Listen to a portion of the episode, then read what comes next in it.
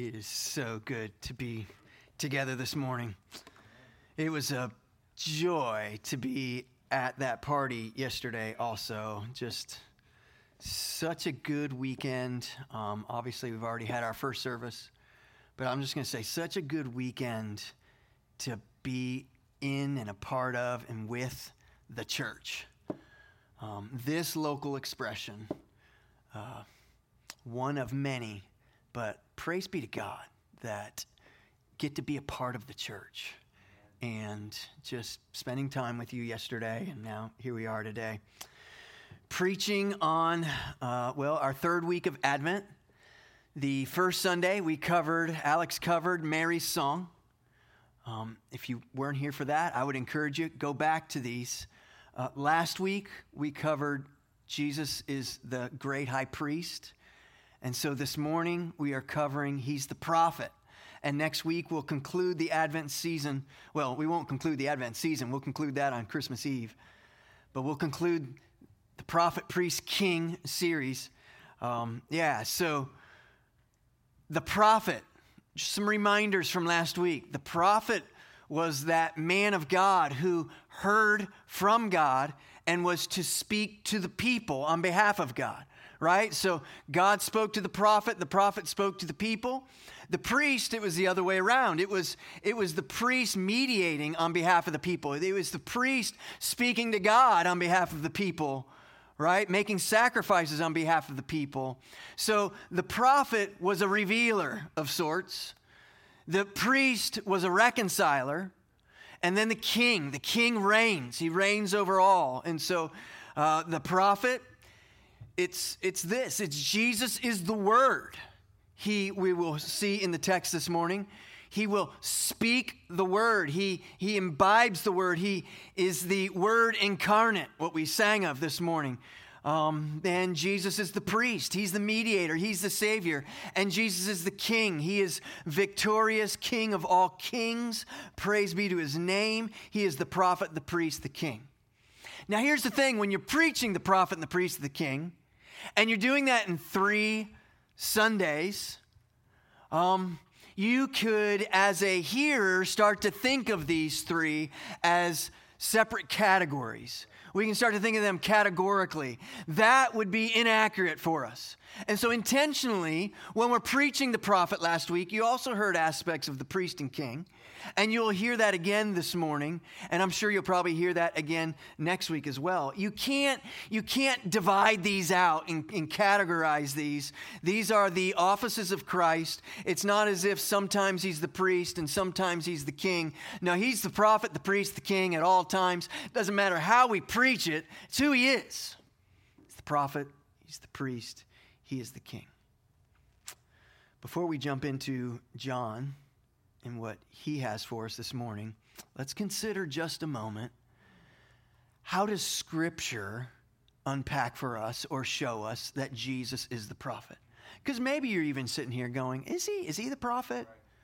Um, is he the prophet of all prophets? Scripture would say yes. We go, first of all, to the Old Testament. Deuteronomy chapter 18, verse 15 says this. This is Moses he says, The Lord your God will rise, will raise up for you a prophet like me from among you, from your brothers. It is to him you shall listen. Now, I'm going to make the case that that's speaking of Jesus.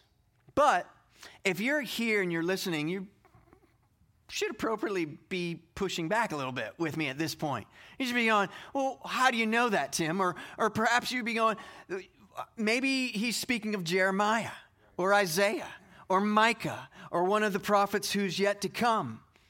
Here's the thing here's how we know it Scripture interprets Scripture. And so, Peter in the New Testament, Acts chapter 3, 22 and 23, quotes this verse. And when he quotes this verse, he's speaking there of Jesus.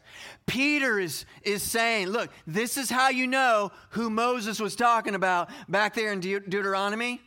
Under the inspiration of the Spirit, Moses wrote, under the inspiration of the Spirit, uh, Peter wrote, and he's saying, now that guy, that's Jesus. That's Jesus. But what did the people around um, not Peter, around Jesus have to say about Jesus. We go to a number of places, but we'll just go quickly to John 6.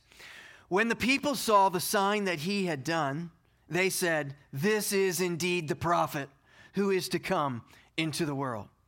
We could go to a number of scriptures where Jesus himself attests of himself as the prophet. Or we could go outside of scripture we go to the Chronicles of Narnia, is where I want to take you, which certainly is not scripture. But if you're not familiar with the Chronicles of Narnia, can I encourage you, become familiar? And if you've just watched the movie, can I just beg of you, read the books. Please read the books. If you're not familiar with Chronicles of Narnia by C.S. Lewis, then you need to know that Aslan, the lion, is the Christ figure in the books. And so this is a little interaction that Lucy has with Aslan. Welcome, child, he said. Aslan, said Lucy, you're bigger. That is because you are older, little one, he answered. Not because you are, I am not. But every year you grow, you will find me bigger. Church, every year you grow. My prayer is that you come to this Advent season like Lucy, saying, Christ, you're bigger. And he's saying, No, I'm not any bigger, but you've grown.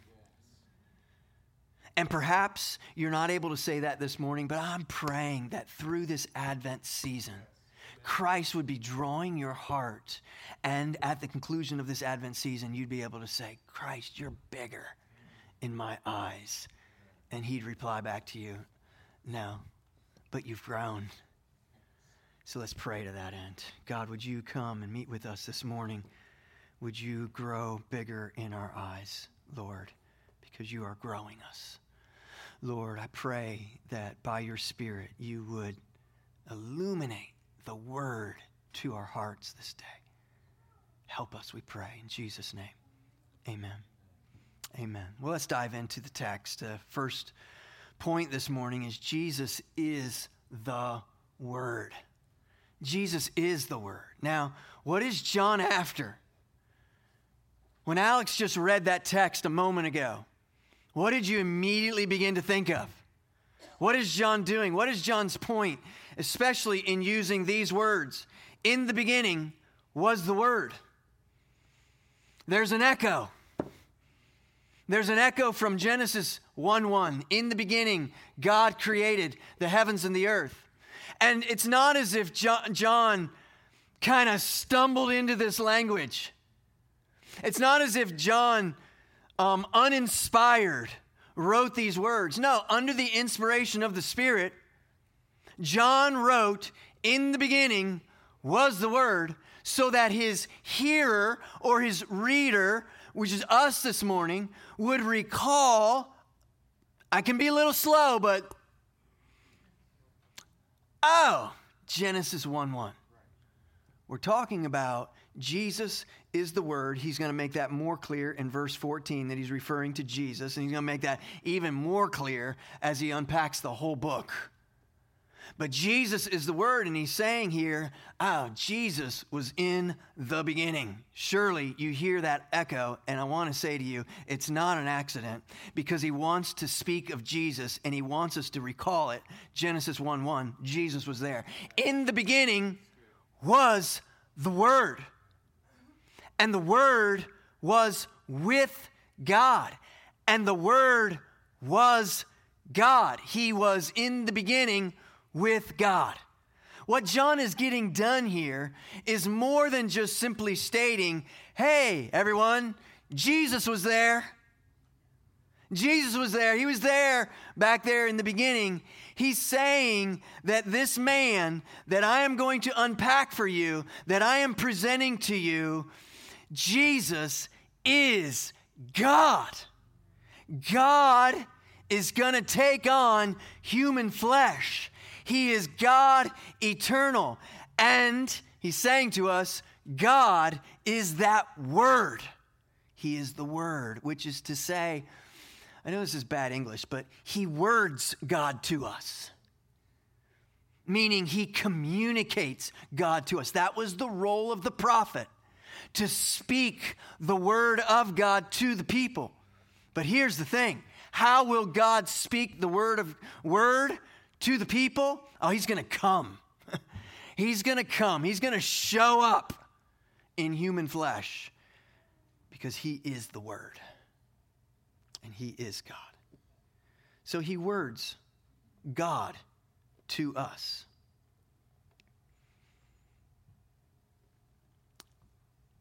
He was in the beginning with God. Let me ask you something. Do you want to know God?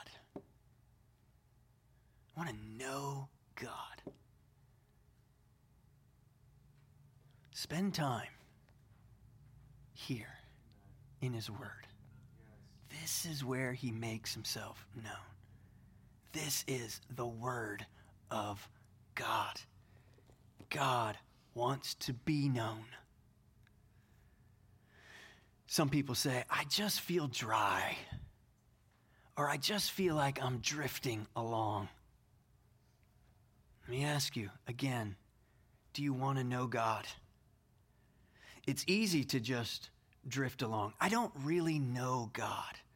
Listen, it's not magic, it's spending time with God in His Word.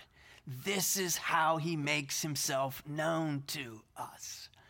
And so you may be new to Trinity, but just hear me. That, that is a theme at Trinity. We want to be people of the Word.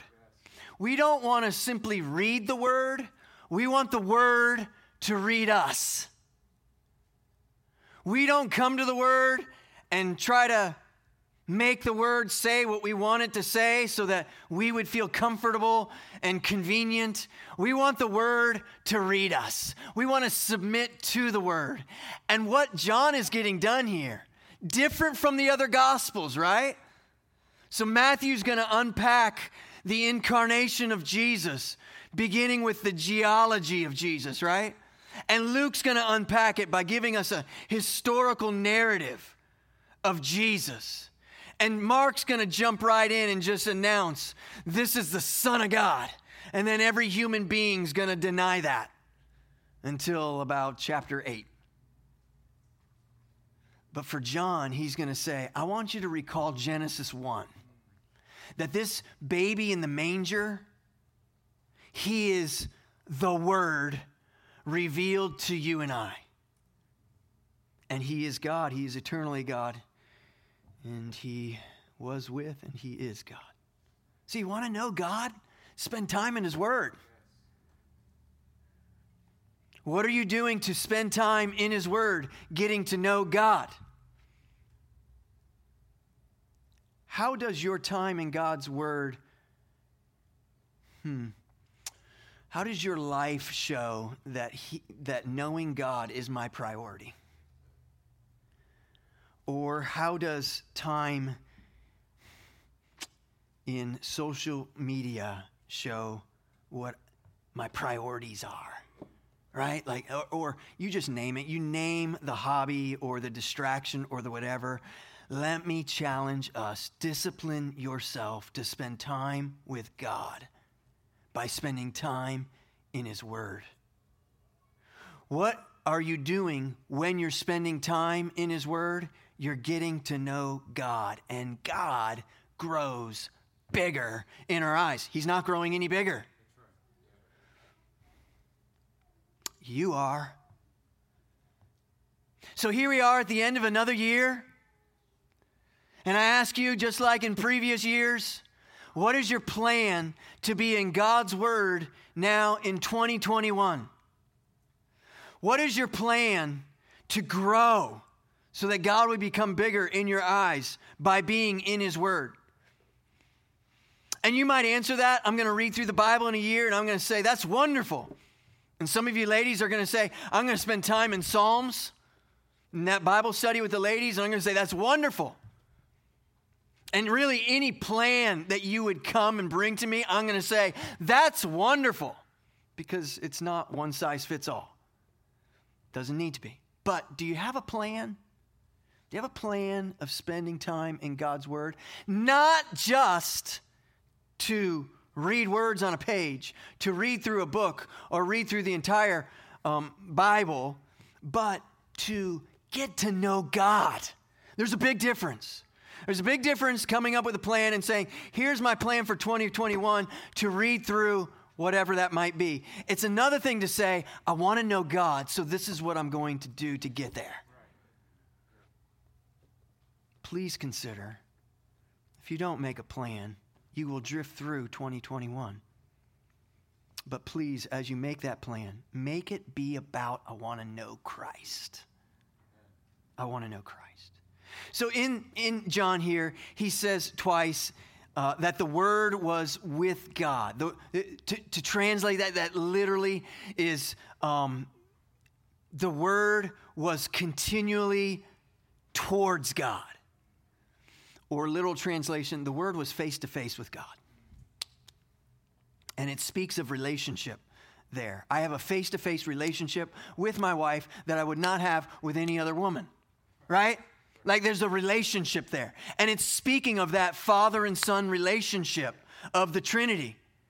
That there is a face to face relationship. The Word was with God. But not only is Jesus the Word who is face to face with God, He is God. And it says, and He was um, in the beginning with God. All things were made through him, and without him was not anything made that was made. So through him, all things are created. So, oh, push aside the familiarity that's in the room. The baby in the manger is God. God Himself has come and taken on human flesh. John is bringing that before us. He's bringing us before Jesus. And if I could say it like this John is confronting us with Jesus. He's confronting us to do business with this baby who will be a man who will go to the cross, who is Jesus. You see, it's too easy. It's too easy for us to run around during this time of year and we sing some Christmas carols and we buy some canned goods and we, we, we give in this way or that way for the needy. It's too easy for us to put up a Christmas tree, to hang some lights, to do some things, some decorations around the house. And even put out a nativity. Watch some Christmas movies, and suddenly it's December 26th. And it's time to think about New Year's. And what are we doing for New Year's Eve in 2021? But John confronts us to slow down. Slow it down, church, and ask yourself do you believe in this man, Jesus, who is the Word, who is taking on human flesh? Let me ask everyone in the room, young and old, do you believe in this man, Jesus? Because John confronts us with this. He confronts us. It's the whole purpose of his book. He'll tell us in chapter 20, verse 31, that his purpose for writing is that we might believe in him it's not that we just know some things about him, but that we might believe in this man, Jesus, who is the Word. So let's be honest. Let's be consistent. Do you believe in him? Young people, I'm speaking to you as well. Do you believe in Jesus? Because if the answer is yes, then the, the reply from John, bigger than that, the reply from Jesus is live for me. If you believe in me, live for me.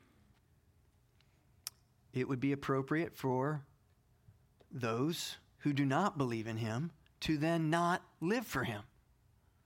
Both of those, I believe in you, live for him. I don't believe in you, don't live for him, are appropriate answers.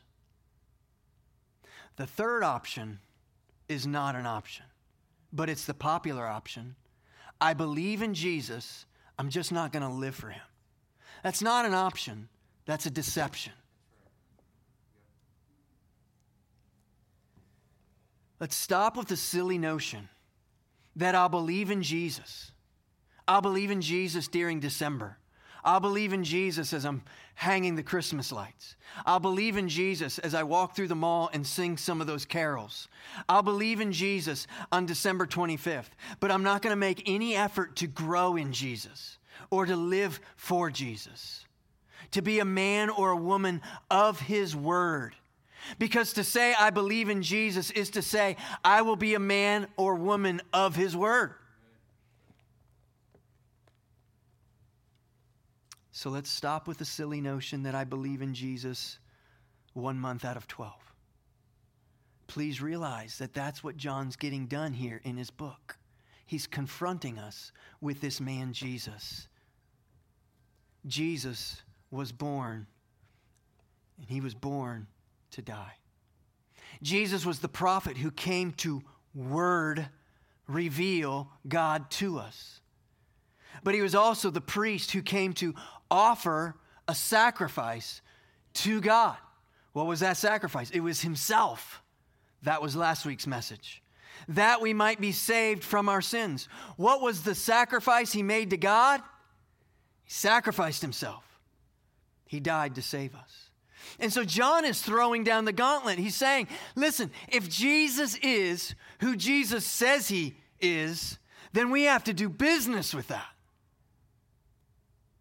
He's not just some good guy in a long list of moral good teaching guys. Never was it said of Buddha that he was in the beginning God or with God. Never was it said of Muhammad that he is the Word with God, in the beginning with God. Never was it said of Socrates or Aristotle or Plato that all things were made through them. But Jesus, who is the Word, it's another story. He has always eternally existed. In the beginning was the Word. He is God. He is in a face to face, perfect relationship with the Father. So if you want to know God, get to know His Word where he makes himself known to us. Number two, Jesus is the creator. In some ways, what? How do I say? There is so many things to unpack in the 14 verses that Alex read that it almost feels like a disservice to try to preach it in one sermon.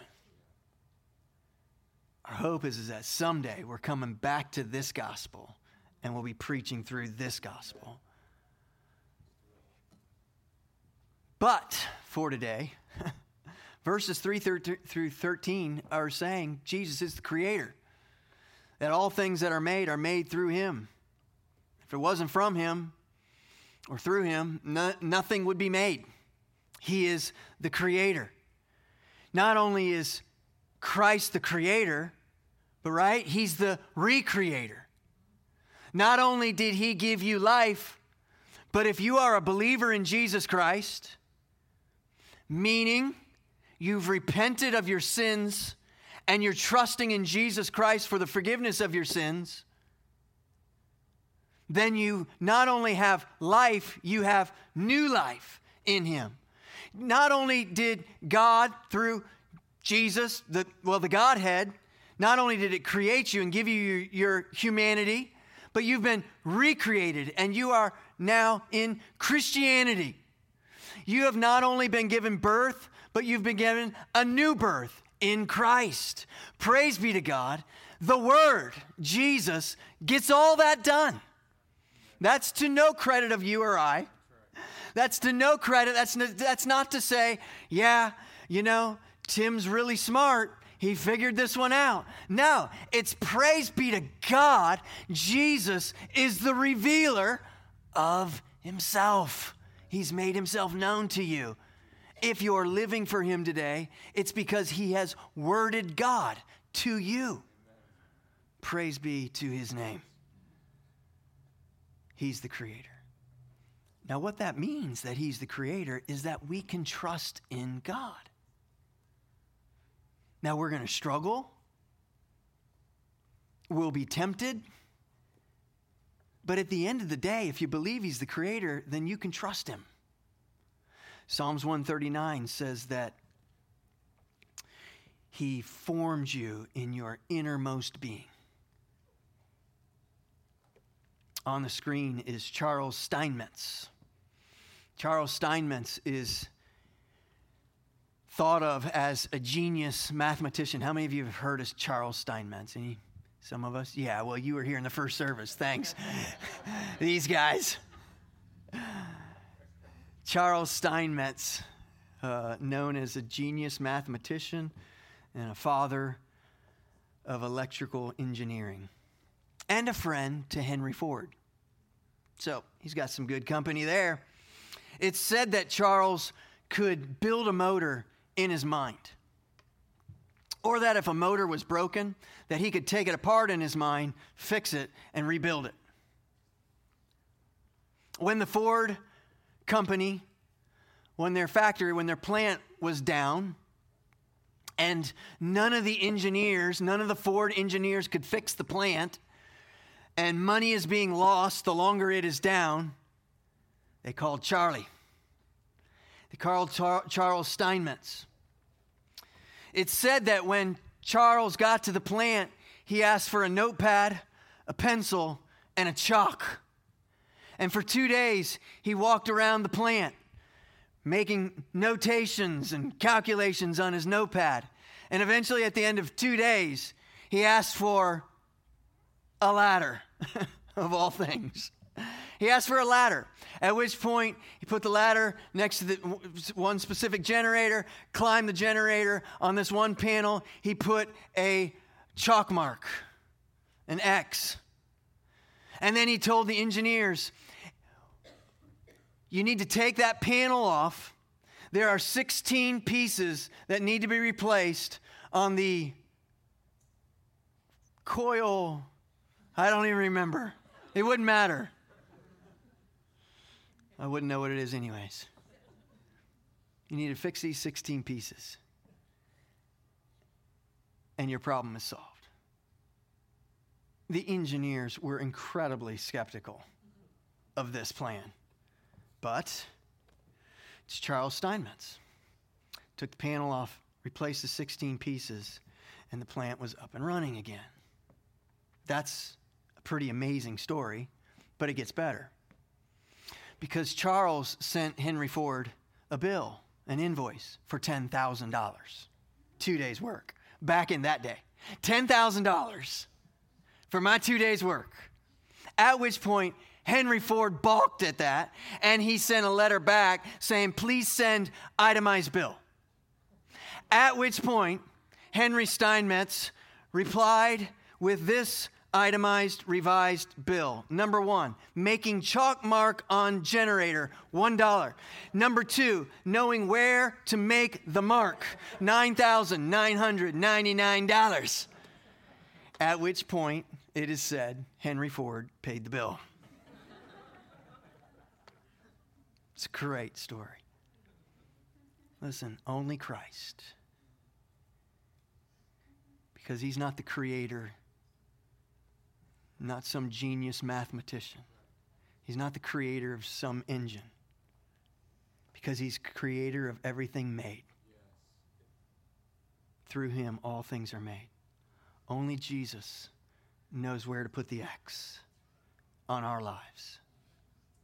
Only the Creator would also be the prophet who would word the God, word God to you exactly where you needed that to be. He knows. He knows where.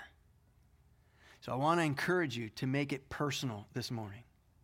The word became flesh to you specifically. He made God known to you specifically. that is his care for you. And that is because he's the creator who knows where to put the X on each of our lives. In the beginning was the Word, was the creator, was the communicator, was the revealer, was the one who made himself known to you, was the prophet. Number three, Jesus is the Word who became flesh. Oh, we're going to jump all the way to verse 14 and skip all that good material for another time. And the Word became flesh and dwelt among us, and we have seen his glory glory as of the only Son from the Father, full of grace and truth overly familiar. God help us right now. There is nothing that I can say this morning that is better than this. And the Word became flesh. Clearly, you don't get it. there we go. Where'd that come from? Was, was that you? There you go. Thank you. We need to channel some African church. Thank you. Oh, the word became flesh. Clearly, you are not as awake as the first service. The word became flesh. You see, you can't do any better than that. And I don't need to say that in an excited way to, in some way, excite you. Because you just can't do any better than that. The Word became flesh, church. This, there's, there's nothing more glorious this morning to be said. We can be so familiar with this glory that God Himself took on human flesh. This condescended, became man, born in a manger. We're so familiar with the Nativity. We've probably got multiple, well, I don't know how many sets my wife has set up in our house this year. You become familiar. And we forget. We're talking about God here.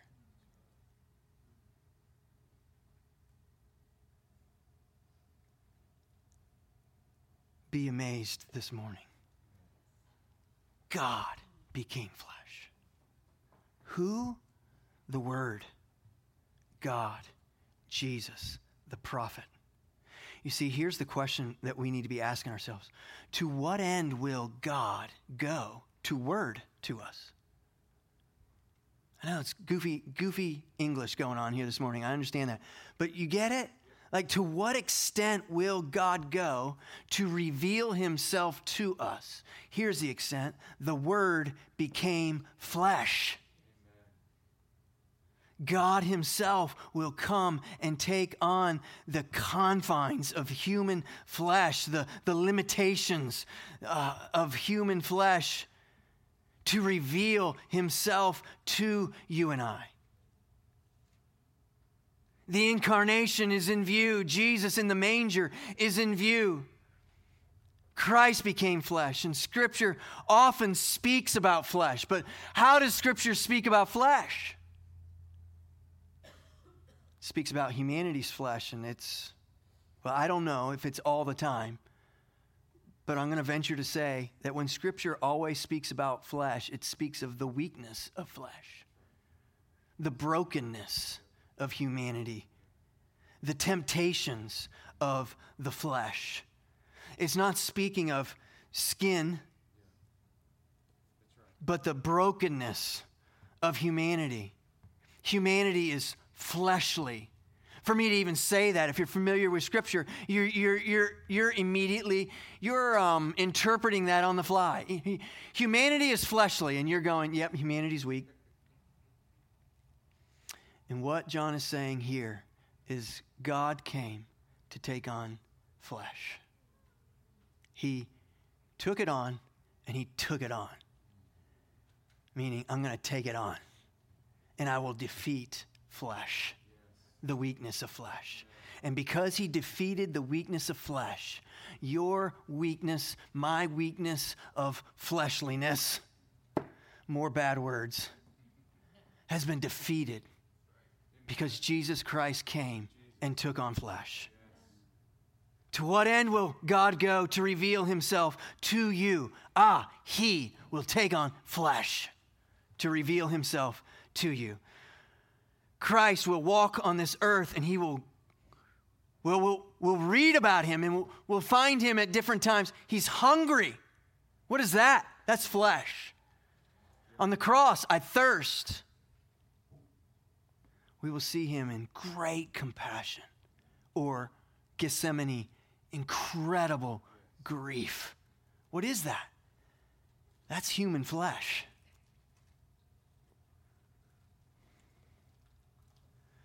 Took on human flesh so that he'd go to the cross and take our sins and die for us weakly, f- weak, fleshly men and women. Because that's last week's sermon, right? Because he's the great high priest. And he goes on our behalf to the Father. Praise be to his name. And the Word became flesh and dwelt among us. That word dwelt there is important. You could literally translate it, and the word became flesh and tabernacled among us, because that's what the original language is. It's the word skenu. Skenu is a verb. We could put it like this And the word became flesh and pitched its, his tent among us.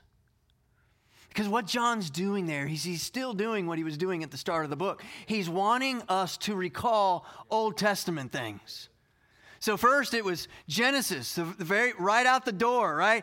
I want you to be thinking Genesis 1, in the beginning, God created. Well, what happened after that? Right? So, man and female were created. What happens after that? Man and, and female fall. They had, they had perfect relationship with the Godhead. It's amazing. What'd they do? They sinned against God. And what did God do?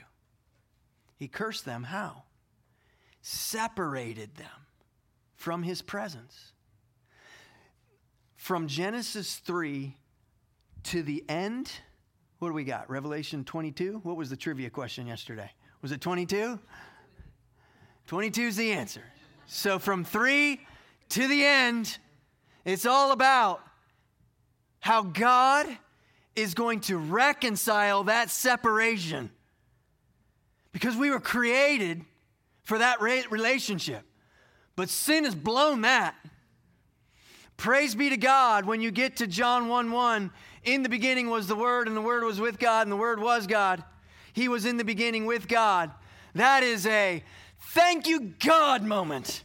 He has come to take on human flesh to reconcile us. And then you jump down to verse 14, and the Word became flesh and dwelt among us.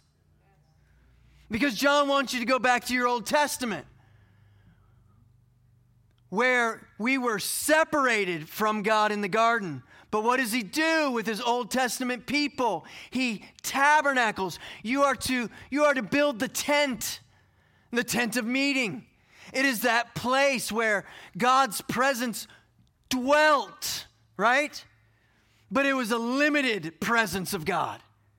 And it was so limited, right? Like you didn't approach God's presence sinfully. That's why they had the high priest, so that the high priest would go on their behalf, would enter into the Holy of Holies, that place where God's presence most dwelt right? And remember last week, tie the rope around the ankle because if you die in there, I can't come get you. We're going to have to drag you out. Why? Because you don't approach the presence of the Lord flippantly. It's the holiness of God. being displayed throughout the Old Testament. But God, in His mercy and His kindness, people say, oh, the Old Testament, that's about the holiness of God, and the New Testament is about His grace. Oh, no, it's all about His grace. The gracious activity of God in the Old Testament is He said to His people, Build me a tent, and I'll come and I'll dwell there. Now, camp yourselves around there.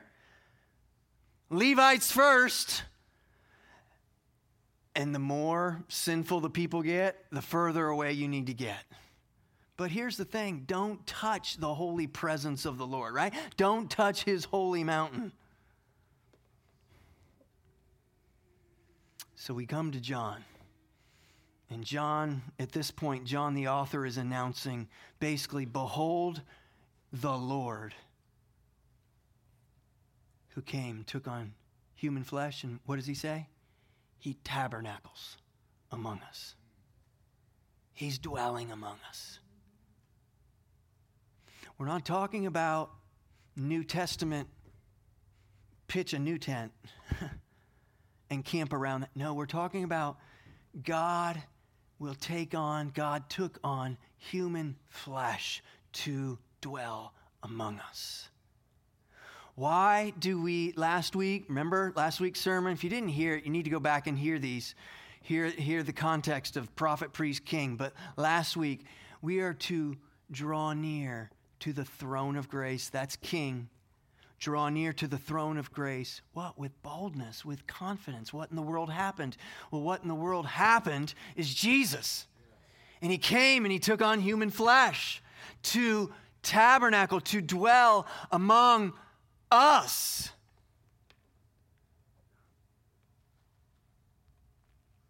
So, number four, Jesus is the glory. He says, And we have seen his glory, glory as of the only Son and the Father, full of grace and truth. I forgot to mention, it'll be John the Baptist that'll be the next person to say, Behold Jesus. How is he going to do it? He's going to say, Behold the Lamb of God who comes to take away the sins of the world. Priest, sacrifice.